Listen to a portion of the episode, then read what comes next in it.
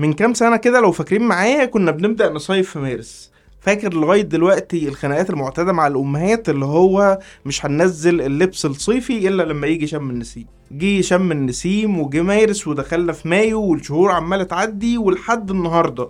بنبقى ماشيين في الشارع الناس نصها مصيف ونصها مشتي أو واحد مصيف ومعاه ال- الجاكيت في إيده عشان خاطر الجو بيبرد بالليل.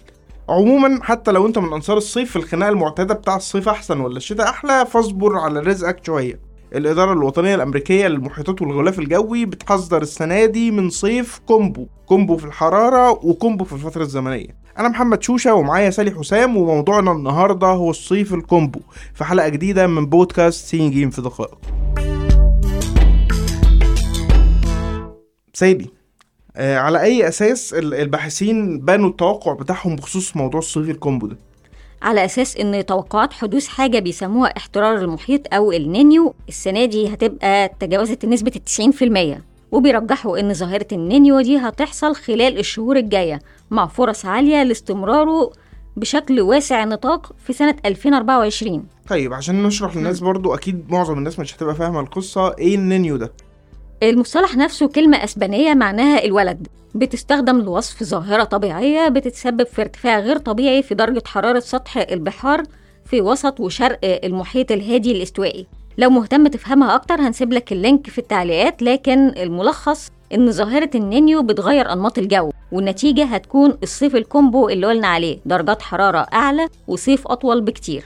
انت فاكرة في حاجة زمان كده كان اسمها ال- ال- الربيع بتيجي درسناها في ابتدائي؟ إيه الموضوع ده ما بقاش موجود ولا إيه؟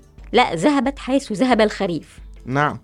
زي ما بقولك كده الخريف والربيع كانوا فرصة إن يحصل تدرج المعقول والمعتاد ما بين الصيف والشتاء. لكن حاليا الارتفاعات في درجات الحرارة القياسية في الصيف والانخفاضات القياسية في الشتاء لو تلاحظ يعني الناس بتحس بالشتاء بقوة أول ما يدخل وبرضه بتحس بالصيف بقوة أول ما يدخل. أجسامنا بقى الغلبانة في التغييرات دي ملهاش أي حول ولا قوة.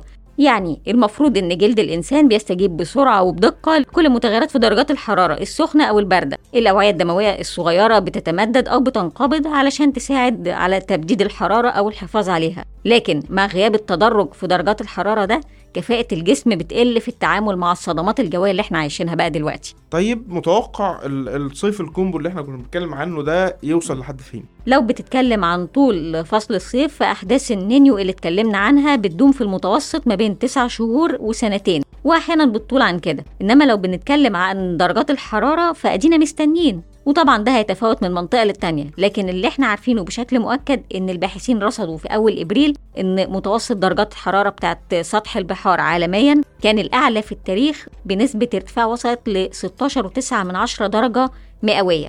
وإنهم كمان بيقولوا إن ظاهرة النينيو كانت منخفضة بشكل واضح في ما بين يوليو 2020 ومارس 2023 يعني الصيفين اللي فاتوا يعتبروا كانوا لعب عيال وإن الصيف بتاع 2019 كان يدوب النينيو فيه ضعيف جدا. تخيل انت بقى اللي هيحصل.